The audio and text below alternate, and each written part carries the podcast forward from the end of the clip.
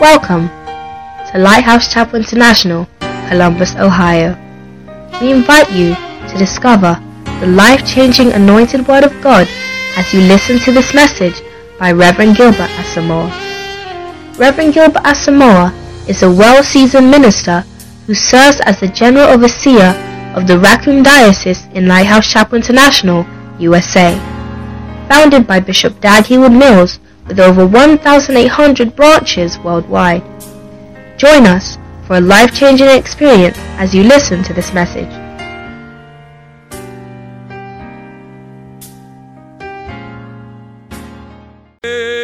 Let it open the floodgates, Lord. Open the floodgates of heaven. Let it rain. Oh, let it rain. Open the floodgates. Open the floodgates of heaven. Let it rain. Let it rain.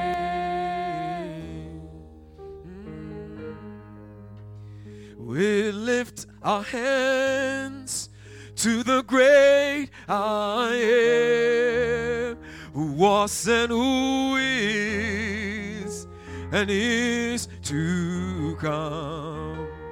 We lift our hands to the great I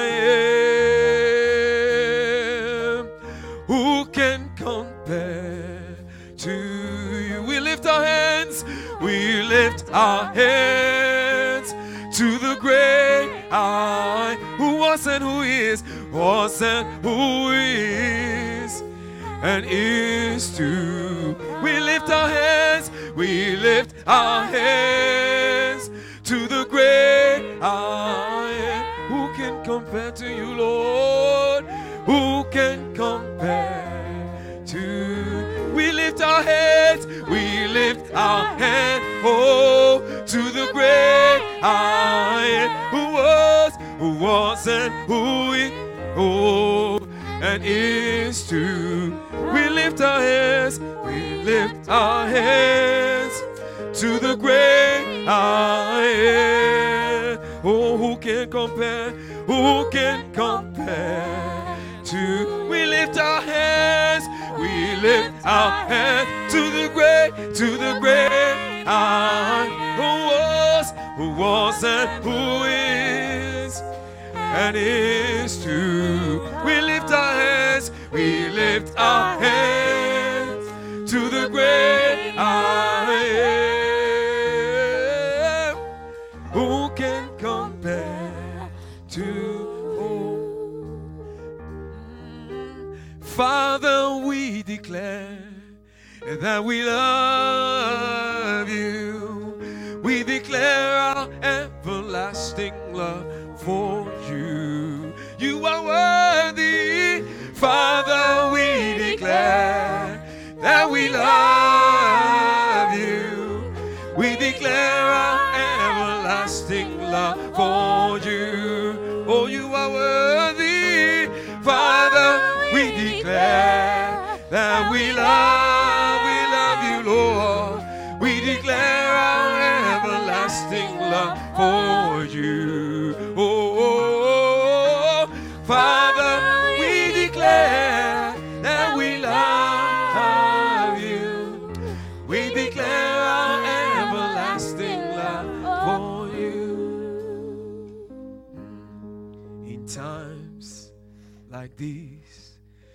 choose to praise you, for it's you. It's you who really matters. You are worthy of our praise. Father, we declare, sing with me. Father, we declare that we love you. We declare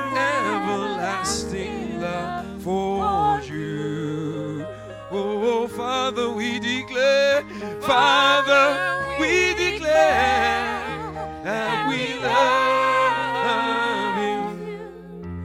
We declare everlasting love for you. Holy are you, Lord, all creation.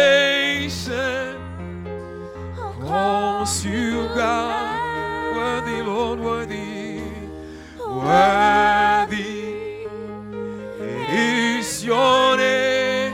Yes, we worship you, Lord.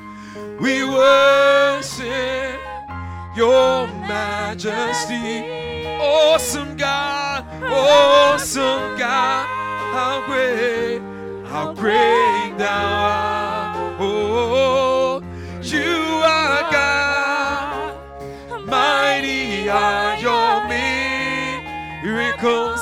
We stand in awe of your holy name. Lord, we bow, Lord, we bow and worship. Awesome God, awesome God, how great, how great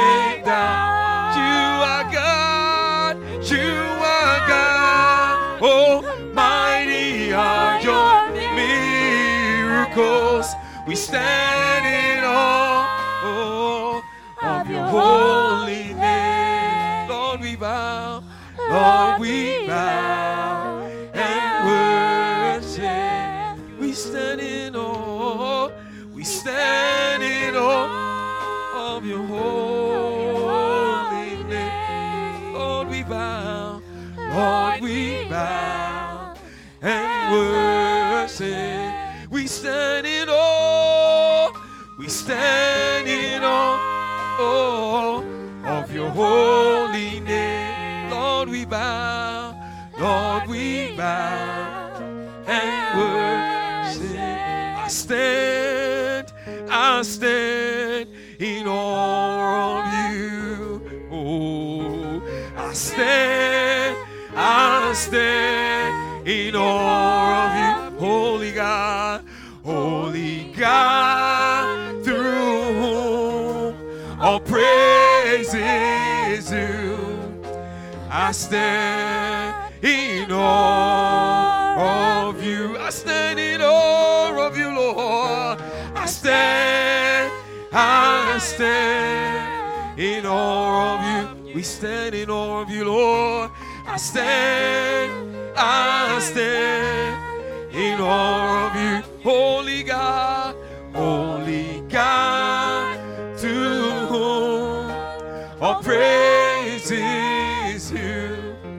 I'll stand in awe of you. You are beautiful. Oh, you are beautiful beyond description. Too marvelous for words, Lord. Too marvelous for words. Too wonderful for comprehension, Lord. Too wonderful for comprehension. Like nothing ever seen or heard. Like nothing ever seen or heard. Who can fathom? Sing it out. Who can fathom your infinite wisdom? Oh, who can grasp the depth of your love? You are wonderful. You are beautiful beyond description. Majesty, majesty, and throne above. Oh, we stand.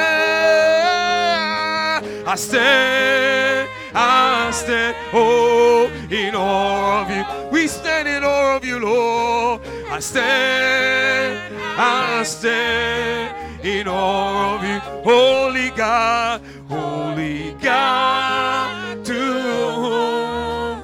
all praise is. I'll stand in awe of oh, holy God, holy God, to whom all praise is you. I stand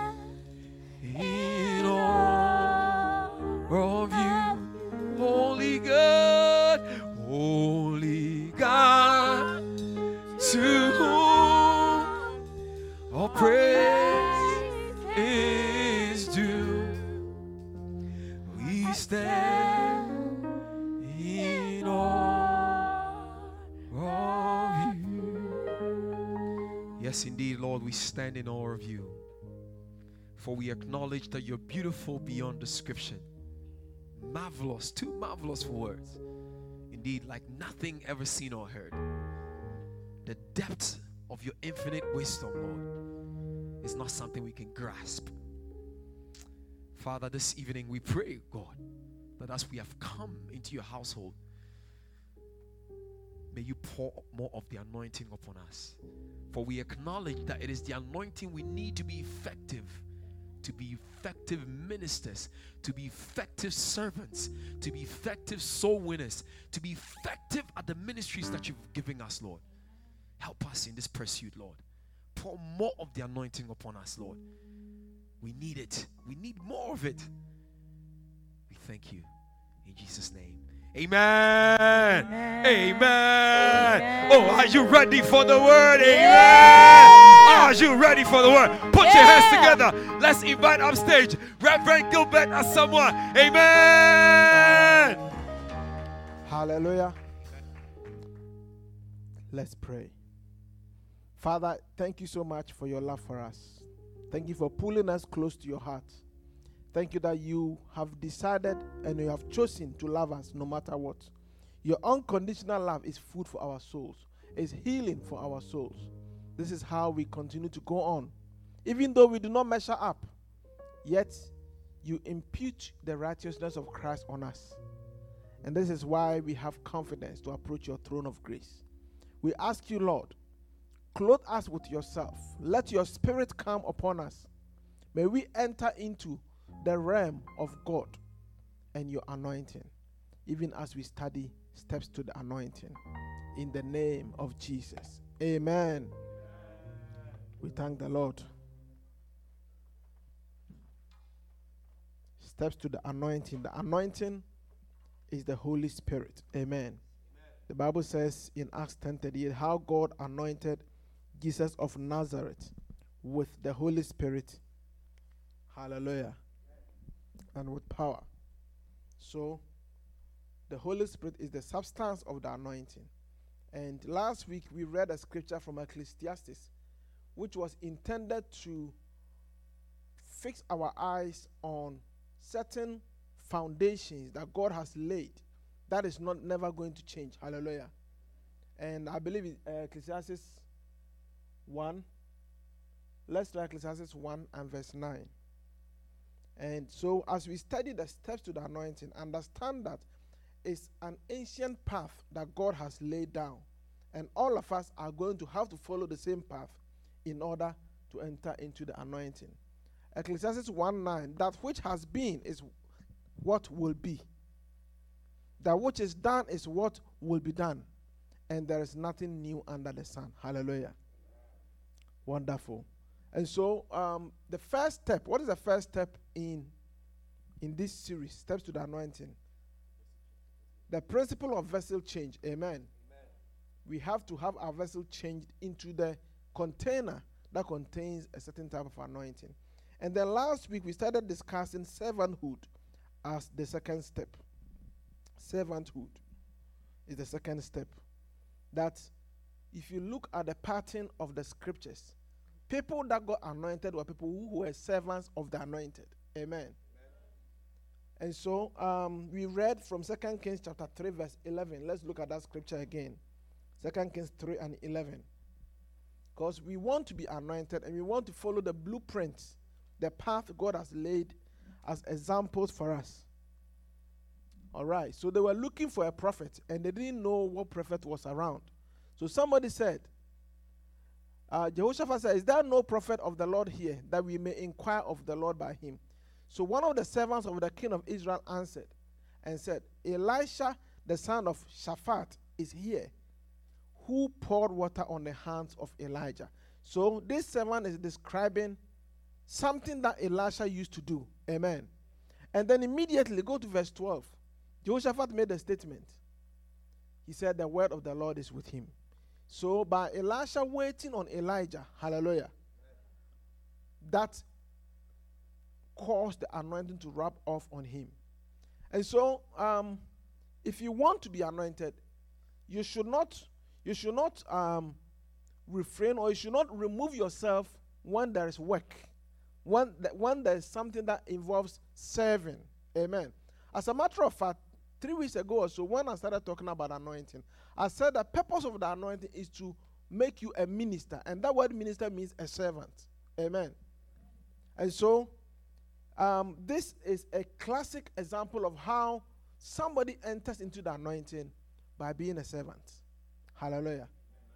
I don't know about you, but you know, we are in a society where being big and being the uh, what do you call it?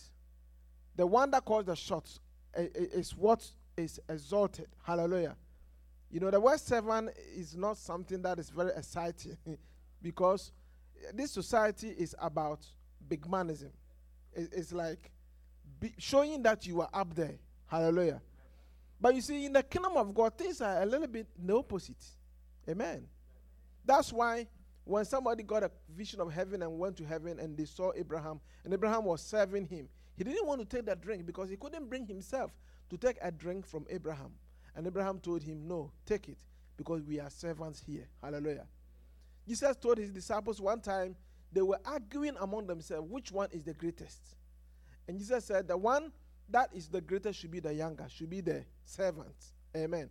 And you see, Jesus did not say something that he himself did not do. Is that not so? He himself made himself a servant. In fact, the Thursday before he was crucified, he took, the Bible says he took a basin of water and took a towel around his waist and he began to wash the feet of the disciples. Amen. I mean, these disciples, a lot of the Bible movies you see, they were work, they were not wearing shoes. They were wearing some type of slippers. And in this type of agrarian animal husbandry type of culture, what do you think will be on their feet? Amen. That Jesus, the Son of God, is. I wonder whether he changed the towel. Amen. But you see, think of God Himself stooping so low. In fact, he got to Peter. Peter said, Lord, I can't let you do this to me. I mean, I can't let you wash my feet. Jesus said, If I don't wash your feet, then you are not part of me. Then Peter said, Peter said, Okay, then wash me from the head to the toe. You know, running from one extreme to the other. But he said, I'm doing this as an example for you. Hallelujah. Now, if you have a mind that I want to be great, start by serving. One of the things I've watched is that um, a lot of senior people, I don't know whether they teach them executives at, at the workplace. I don't know whether they teach them in executive school or where, but I've I've noticed that they always they always give preference to if there's an employee around. Like let's say you both of you are approaching the door, they will hold the door for you. If you're in the elevator, they will hold it for you until you get out. It's like there, there is a, a type of servant leadership thing that is going on. Amen. Are you with me, somebody? Go to this scripture, Joshua chapter 1 and verse 1. Joshua 1 1. We are looking at more examples of people who became anointed as a result of serving. After the death of Moses, the servant of the Lord. Now look at how Moses is called. He's called the servant of the Lord. After the death of Moses, the servant of the Lord, it came to pass that the Lord spoke to Joshua, the son of Nun, Moses' assistant. The other translation, King James said Moses' servant. Hallelujah. Because if you're an assistant, you are a type of servant. You know, recently there was, there's a video uh, going out viral on YouTube about the vice president and the president. About the bottle. The bottle and water was he removing from the table? Bottle and what? Right. But it wasn't only bottle, there were two things that he was removing. But the point is that it looks like you know people have already making are already making fun of the vice president of how the way he looks at the president, like with admiration. do, do, you get it?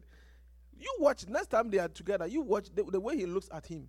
He looks at him in a certain ways like like a type of father figure to him. Do you get it? And this one, you know how it is with video. Sometimes people tweak it a little, but the way it was, it's like everything the president that he's doing the same thing. President Trump takes the bottle, and then the bottle he was putting it behind him under the table. Do you get it? And um, Vice President Pence did the same thing. The thing is that you may say whatever you like or whatever you don't like or whatever you wish about him. But that's an example of an assistant looking up to him. Amen. Are, are you there? Yeah. And so um, Joshua was Moses' assistant. Now, people who want to be something, who don't want to follow somebody, and they just want to arrive. In fact, if they give you, if you are allowed to be in that place, you make a lot of horrible mistakes because you've not been, uh, you've not been anywhere, or you've not seen anyone do anything. Hallelujah. If you look at how they were looking for a replacement for Judas, they said they want someone who has been around following Jesus from the time of when John the Baptist, the baptism of John, until the time of the resurrection. You could argue that well, somebody being around, that the time factor. Why was the importance of the time factor?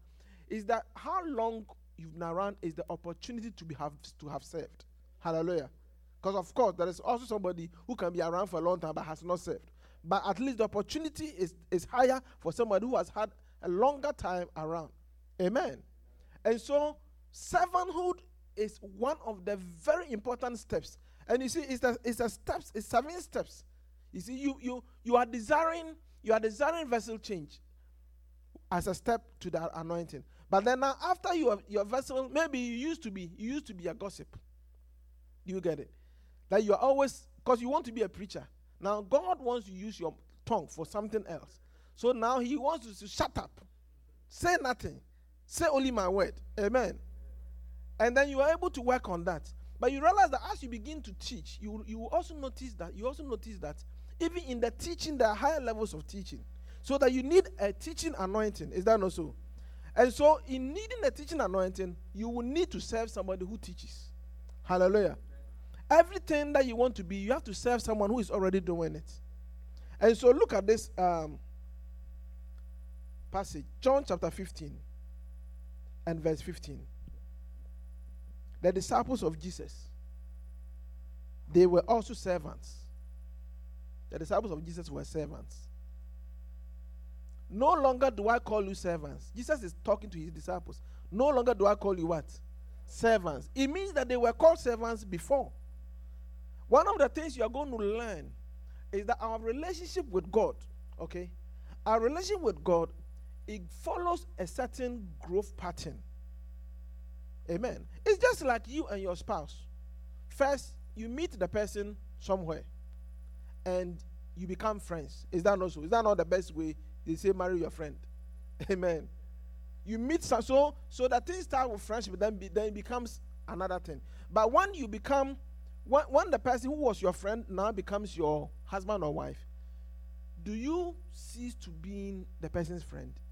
You don't you rather add to it another layer of relationship. Does that make sense? So this is the same thing Jesus is saying that I'm no longer called to servants, for a servant does not know what his master is doing. But I have called you friends, for all things that I have heard from my father I have made known to you. So pause there. Now, in this verse, Jesus is introducing two types of relationship we can have with him. Amen. What are the two types? Servanthood and what? Friendship. Hallelujah. Now, which one seems to be higher than the other. Friendship. Amen. Because he's saying something about a servant that a servant does not have, but the friend has. What does a servant not have, but the friend has? It's right there in the verse. A servant does not what? Doesn't know what is master. So, so you see, the low level type of servant, right? They just obey instructions. Okay, take this uh, bucket size 34. Fetch water and put it here. And so a person who is a servant and they don't know anything, yes, you start from being a servant. You take like like like uh, in some place there's there's a house help or or or a house assistant, okay, which may start from a basic servant level. All I need you for you to do, wash the car, wash this thing, do this. So a servant, he, he doesn't know where the master is. The master says, I'm going to um, this place. He doesn't know what the master is going to do because the master will not share certain intimate things with the person. Hallelujah. But if the servant is faithful and is able to do things exactly and very well, you will notice that one day the master comes from work. The master is inundated with work and exhausted, and he sits in the couch, and you know he's um, without taking off his clothes and everything, he's fallen asleep. A servant who is a faithful servant, who has been obeying instructions, if they have been growing in the relationship, a servant who is just a basic servant is just going to go to bed because the master hasn't told me to do anything. So I don't know what to do. Do you get it? But a servant who is growing in the relationship, who is beginning to develop more than just uh, uh, uh, do this, don't do this type of relationship, but is is becoming closer, will then come and wake the master up. So, oh, do you need me to take off your jacket? Do you get it? Uh, is there anything you want me to um, see? I'm giving examples that are not in this culture, but that's what is coming to mind. Like, do you want me to boil water for you? Because in certain places you have to boil water to get hot water. Amen. Amen. Some of you don't want to remember. you don't remember. Okay, good for you. Good for you. So, and you begin to ask these questions. Or do you want me to take off your shoe? Then you take off the shoe because a servant who is growing now begins to anticipate the needs of the master. Do you get it? And so what do you think is going to come between the servant and the master over time? What if you keep doing this? A certain friendship will develop so that next time he comes and somebody bothered him at the workplace or his boss shouted at him or he's dist- distressed about something and there's nobody around, you said, you say Oh, you, you, are you okay, Master? Are you okay? He says, Oh, I'm fine. But then he begins to talk to you. Do you get it? So that you see that the relationship is growing from just servant to a friend, whereby he begins to confide in you. Hallelujah. Now, this is what is happening here. Jesus is saying that you guys have served for a long time. You have served for a long time. And you see, when you hang out with people for a long time, do you realize that? Do you realize that when you are with somebody for a long time, they begin to tell you things that nobody else knows? People who are around people for a long time and serving and doing all kinds of things, they know a lot of secrets. That is why when these pe- some of these people get out and begin to speak, people pay attention because they feel that you know some things. But people who don't stay around to serve, to do anything, you are not going to know certain secrets. And the best secret, we are talking about friendship with God. Now, when you are anointed, when you become anointed, is a type of friendship with God. Because what is happening is that, like I said last week, God is trusting you. God is trusting you to delegate his authority to you. When you get anointed, what's really happening is that something that God wants to do, but God is needing your help to do it. There is two ways that you can do it on behalf of God. One is that you use your own strength to do it. The other way is that God gives you the same strength and power that He would have used to do it. He, he puts it on you. Hallelujah. But if you are acting in God's name, if you are acting in God's name, you must get to a place where God must trust you. Amen. He must trust you with what He has given to you. Hallelujah. Because otherwise, you can easily misrepresent God. And so you start as a servant, but as you grow in your relationship with God, then you become a friend. And that's what he's telling the disciples that look, what I've heard from my father, I have made known to you. Because you are not just servants. That does not mean, that does not mean that after he started calling them friends, they are no more servants. No. The servant is in the heart. Hallelujah. The nature of the servant is in the heart. In fact, later on, when Peter was writing his epistle, he said, um, Apostle and bond servant of the Lord. Hallelujah. The, you never move away from the, the, the nature of a servant. Even though you are a friend of the king, you there's a way you don't talk to the king, right? You, you, you, should, you, you have a certain something in you that makes you relate with the king as you are his most humble servant. Hallelujah. And so servanthood in terms of the house of God, in terms of in terms of the aura of God coming on you, the nature of God, the spirit of God coming on you. Little little things you do in the house of God are a way that you are serving. Hallelujah. Being a servant is not just only that you see me coming from the from my car in the parking lot and you, you carry my iPad for me. That one that one is something, but that's that's not the, the, the main thing. You may not do anything for me personally. You may be doing. So for instance, when I came, some people were cleaning the bathroom. Do you get it? It's a, it's a type of servanthood. Bishop in that in the book that we are studying, you know, Mega Church, he talks about how he's done um, almost every job in the church. Hallelujah. There ought not to be anything that is above you that you can't do. I have done a lot of different things in the church. I have done, and I still do. The thing is that if it is in your heart, you don't ever cease from it. Amen. Let's look at Isaiah 52 and verse number, I think, 13 or so. Isaiah 52.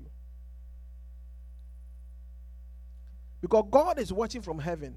The ones who, by virtue of their heart of service, their servantness, it begins, he begins to clothe you with himself.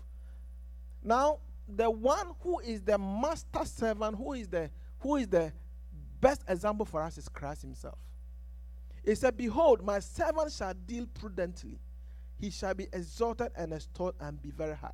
Servant with capital S is referring to Christ. See, that passage in Isaiah 53 actually started in Isaiah 52. So keep going. My servant shall deal prudently. Just, just as many were astonished at you, so his visage, his face, was mad more than any man, and his form more than the sons of men. It's a prophecy about Christ. Hallelujah. For Christ to submit himself to be maltreated by sinful men, the only explanation is that he made himself the servant of God. Hallelujah. And we are going to go over seven, uh, 13 signs of a servant. Amen.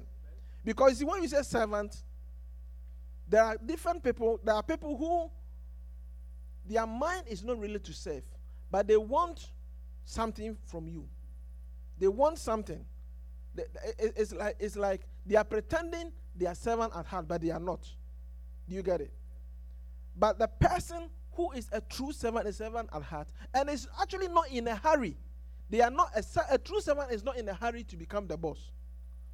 A person who is serving with an agenda wants it cannot wait till the boss is not around so that he, he can he can he, he can be the, or she can be the, the person in charge. But you see, promotion, the Bible says promotion come neither from what? The, the, the, the, south or the east of the west, but, but from the Lord. For some reason, it doesn't say it doesn't come from the north. It, it, it appears the Lord is on the north. It said promotion come neither from the east, from the west, from the south, but from the Lord. Amen. And so, if we are serving humbly, Jesus Christ, he said he was mad more than any man. Let's go, let's go to the end and then go to chapter 53. He shall sprinkle, so shall he sprinkle many nations. Kings shall shut their mouths at him. For what had not been told them, they shall see, and what they had not heard, they shall consider. All right? Keep going. If that's the end, then go to chapter 53.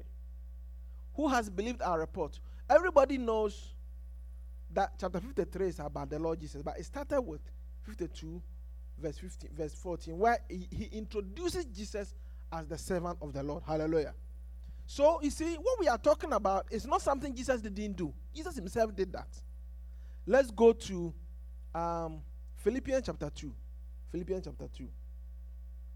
Because if you are looking at someone who made himself a servant, the best example is Christ Jesus.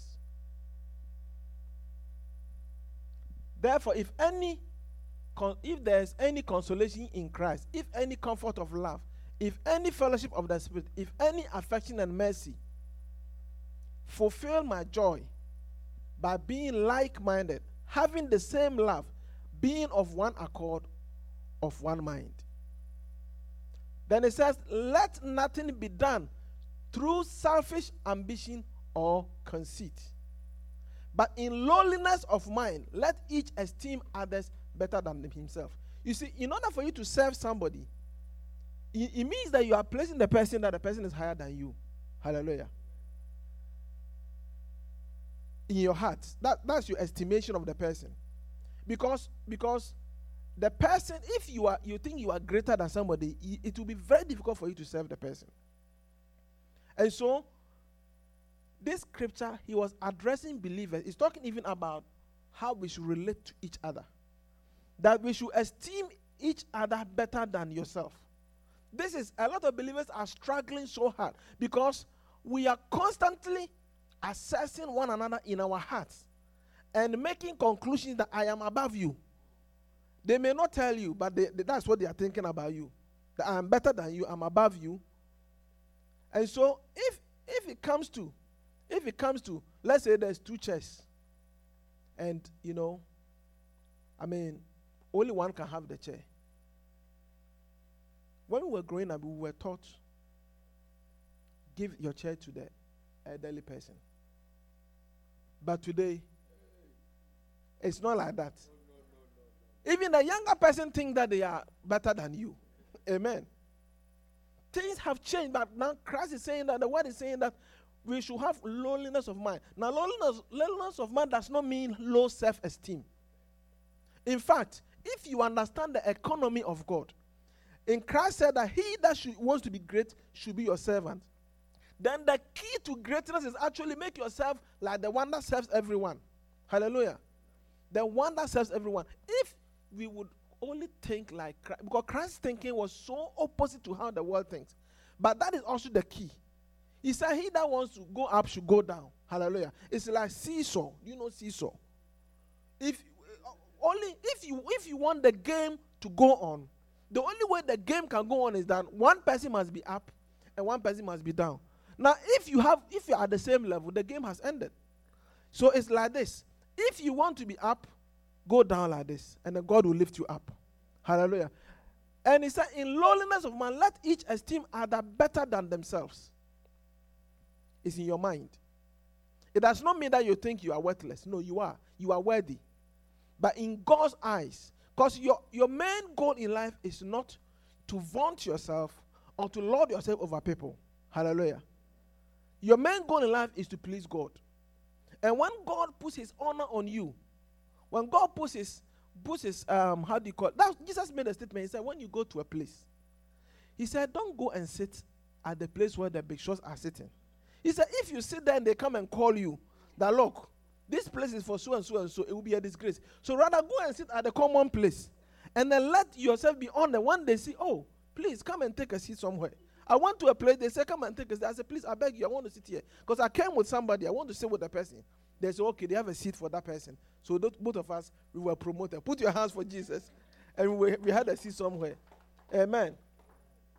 Next verse.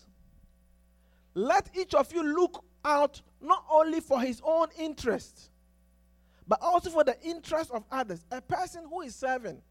Now think of it as a, a servant, a waitress at the restaurant. Do you see? Your interest must be the people you are serving. Is that not so?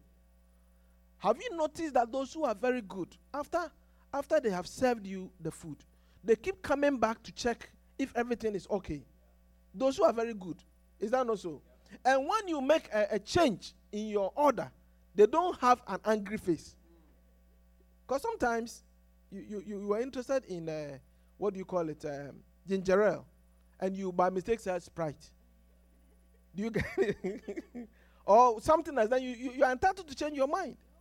But the people who are true servants, they actually they are glad. They actually come and ask you, is there anything else you need? Amen. Because they are looking out not for and and and when you look at the person, sometimes um the the so long as I'm a customer and I've come here, okay, my economic status, my color, my whatever is irrelevant. You are here to serve me. Do you get it?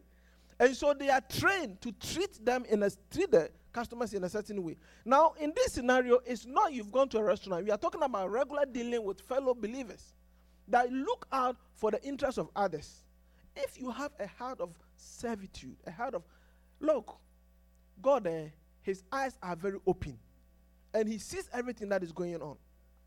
There are spirits that get attracted to you because you have this in your heart to serve. Amen. Look at that, the next verse. Let this mind be in you, which was also in Christ Jesus. We are talking about the heart of a servant. We are talking about steps to the anointing. And the anointing is the Holy Spirit that God is going to give to you. Amen. Why is why do you think that the anointing, the Holy Spirit only comes to people who are born again?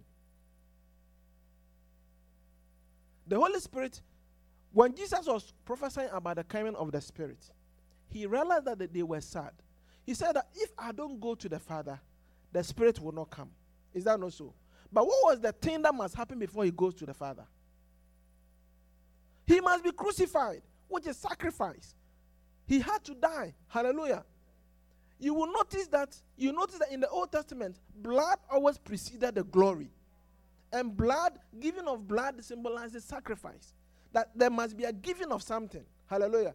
The thing that qualifies you from the anointing is that you are willing to die to self.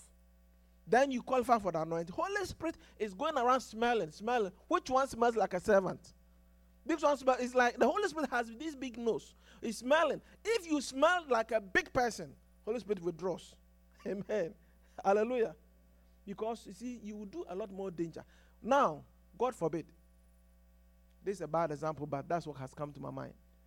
If an aeroplane crashes, okay, or, or a vehicle crashes, which one, which one does it have the potential that more people will be hurt? Airplane. Why? It's from a higher altitude.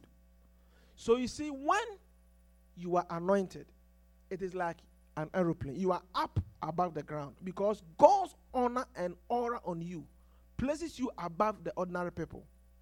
And so if God anoints the wrong person by mistake and you crash, you are going to cause a lot more damage.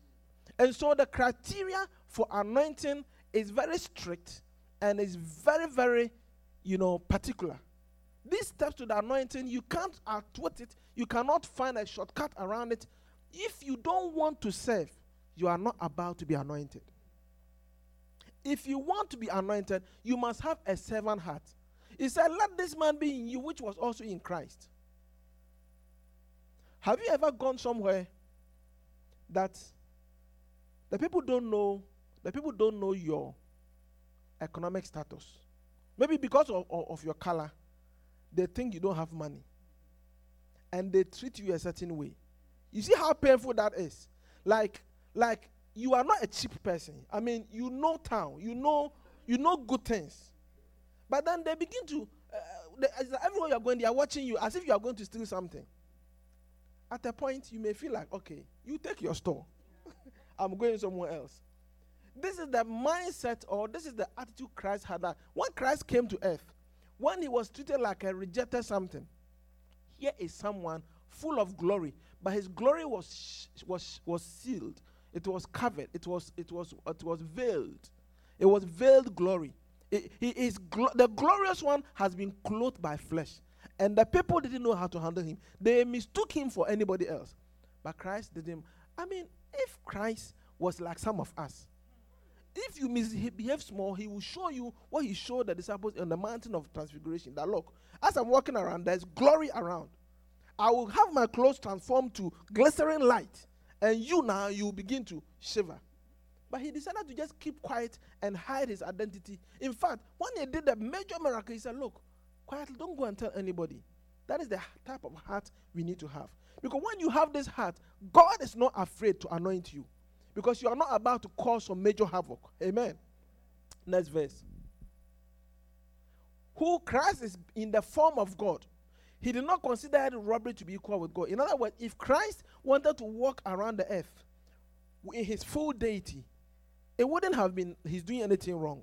Hallelujah. But he did what? Verse 7. He made himself of no reputation Christ made himself, the person you and I are following, he made himself a person of no reputation. So, this whole idea of do you know who I am? Do you know who I am? It means nothing. Amen. Humble yourself and let God lift you up. Hallelujah. He took the form of a bond servant, coming in the likeness of men.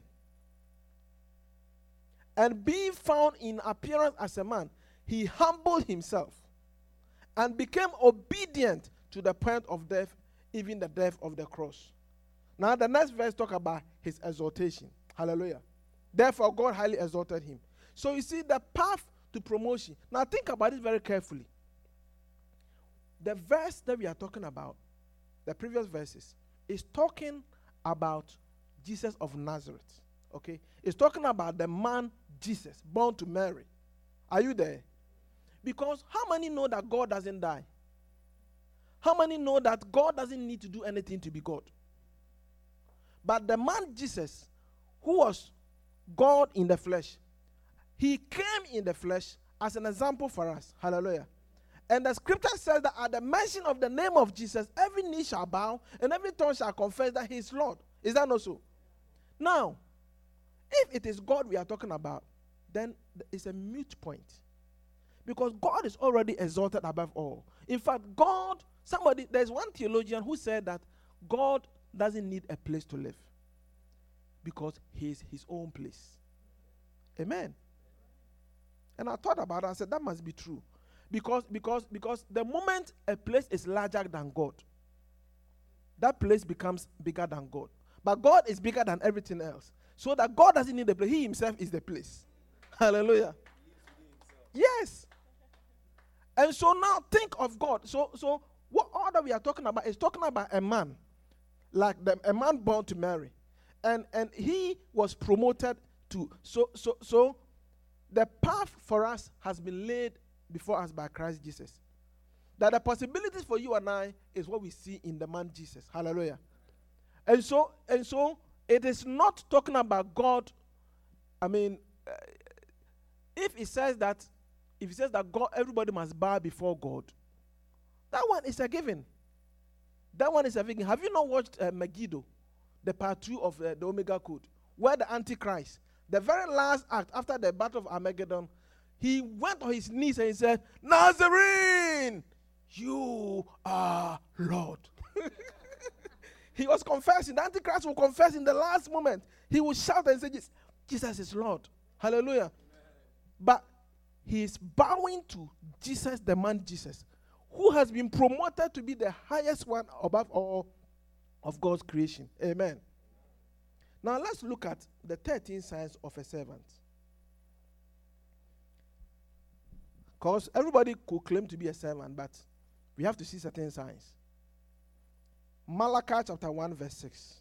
Sign number one is a servant has a master. So if you say, I'm a servant, who are you serving? you have a master. A son honoreth his father, and a servant his master. So, 13 sons of a servant, a servant has a master. A servant honors his father, a son honors his father, and a servant his master. If I then am the father, where is my honor? If I'm a master, where is my reverence? Says the Lord of hosts. So, when we talk of servanthood, it means that there has to be an avenue for the expression of your servanthood. And that avenue is that there is somebody you are reporting to and that you are serving. Signs of a servant number one, a servant has a master. Number two, we are going to add maybe two more. Number two, a servant is at the beck and call of his master. A servant is at the beck and call of his master. What does that mean? You are the person in disposition. You are at, you serve at what? At their at the whatever he tells you, you do. So a servant is at the beck and call of his master. This is very, very important. If somebody is, if you are not at the beck and call of somebody, then you cannot say you are their servant. Hallelujah. Because you see, um, there is a maybe United Kingdom or one of the one of the one of the country the, the term prime minister. Somebody was explaining someone was explaining. And they said that you see how they have all of them are ministers and then we have a prime minister. Do you get it? There's a Latin expression, I've forgotten the expression. But it means that you are first among equals. Right? Yes, primus inter pares. You are first among equals. So you see, other ministers can easily be thinking, so we are equals. You just happen to be what? First among us. I mean, this is the season that you are prime minister. Another season, I could be prime minister. So you are not above me. Do you get it? You see, everything is of the heart. If somebody does not have the mindset that this person, I am at the beck and call of the person, then you are not the, a true servant. And, and, and how do you tell when somebody is not truly at your beck and call? When they begin to complain, when they begin to answer back, when they begin to uh, uh, uh, uh dodge something you ask them to do, and they, they, they, it's, it's like, okay, why didn't you do it yourself? Amen. So, Matthew chapter 8 and verse 9. A servant is at the beck and call of his master. Matthew 8 9. A very, very good example was when the centurion told Jesus, when he had a son or a servant who was sick, and he came to Jesus and he said, uh, I need you to pray for my son. Okay, maybe let's go uh, a few verses before. Start from verse 5 and let's see where the passage. Jesus had entered the Capernaum. A centurion came to him, pleading with him. Okay? A centurion, this is a Roman army officer. Verse 6. Lord, my servant is lying at home paralyzed, dreadfully tormented. So now, if you are Jesus, you hear this. Naturally speaking, what is the thing that will come to mind? Because the person is saying, My servant is where? At home, paralyzed, dreadfully tormented. And he's asking you, verse number 7. Okay, Jesus said, I will come and heal him. That's logical, is it not? Because he didn't come with the servant. And he's coming to tell you, My servant is at home sick. So Jesus said, I will come, I will come with you to heal him. And look at the answer the person gives. Verse number 8. The centurion answered and said, Lord, I am not worthy that you should come under my roof. But only speak a word, and my servant will be healed. So pause here. For so so far, this is an expression of faith, right? He's saying that I have faith enough in your word, that your word carries enough power. It doesn't matter where you are. The words that you speak will travel through the air and it can heal my servant. If he had just said this, this would have been enough. Do you get it? But he says something in verse 9, which reveals to us the nature of receiving instructions and responding to authority. Verse 9. He said, I also am a man under authority. He's a general in the army. Okay, he has authority, he's also under authority. So he understands how authority works. When we say a servant is at the beck and call of his master, a servant understands that the master has authority over them. Hallelujah. Do you get it? So he said, I also have soldiers under me. I said to this one, Go, and he goes. And I said to another, Come, and he comes. And to my servant, Do this, and he does it. He said, Because it is because he's explaining why it's not it's just it's not that I don't like you. It's not that I don't want you to come to my house. I do. Another occasion, I can have you, we can organize a, a, a party in the house. But today, for what I need, a word is enough because I understand how authority works. The one you say go to a servant, they follow it. This is the mindset we ought to have as servants. Hallelujah. Are you there, somebody? So, what are the 13 signs of a servant? Number one is what? A servant has a master, Malachi 1 6. Number two, a servant is at the beck and call of his master. Okay? Right.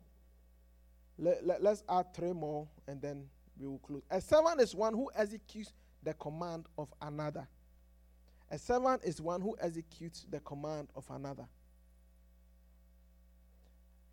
Okay? A servant is one who executes the command of another. You see, this whole thing, it involves being a servant means that somebody will be making certain decisions and you just execute it. You execute it. The reason why you are not the master is that somebody else has been given and trusted that authority. Amen.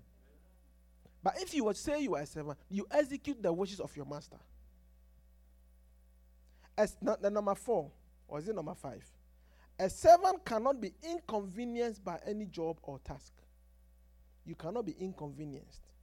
It's like a waitress now mumbling, say, okay, uh, we, we want to change our order, and you are no, no, mom. Now you, you cannot be inconvenienced by your job. Have you ever called somebody? Have you ever called somebody and uh, or gone somewhere where the customer service person gave you gave you a very bad attitude. Have you ever told them, look, if you don't like this job, quit? Because are, are you there? Because see, the reason why you've been put here is to make customers what? Feel comfortable. But if you can't do it, you're actually costing the company. You cannot be inconvenienced by your master. Hallelujah. A servant cannot be inconvenienced by any job or task. Okay? Then, number five, a, a servant does not see himself as equal to his master. Does, he doesn't say things like, we are all classmates, we are all engineers, we all have children. Or if you are, the person is in America, I, I bought my own ticket to come here. Do you get it? So a servant does not see himself as equal to his master. All right. A lot of these things can only be tested in the heart. Hallelujah. Most people are not bold enough to openly say something opposite to what we are saying. That's why only God can tell whether someone is really acting as a servant or not. Because somebody can act as a servant, like it says that there was one king. He said that he served, he served this king for 12 years, but in the 13th year he rebelled. So, so you wonder all the 12 years he's been planning his rebellion.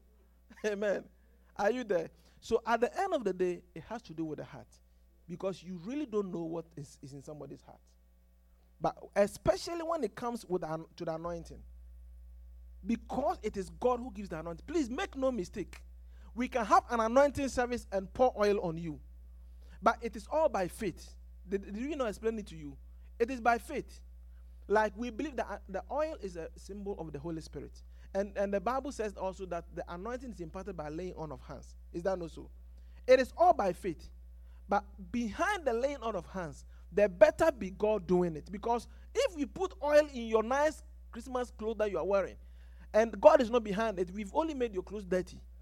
Please, the point I'm making is that ultimately it is the, it's God who gives the anointing. If human beings can give the anointing, you, you imagine how rich people can make people because the way people are into money, people will be selling it.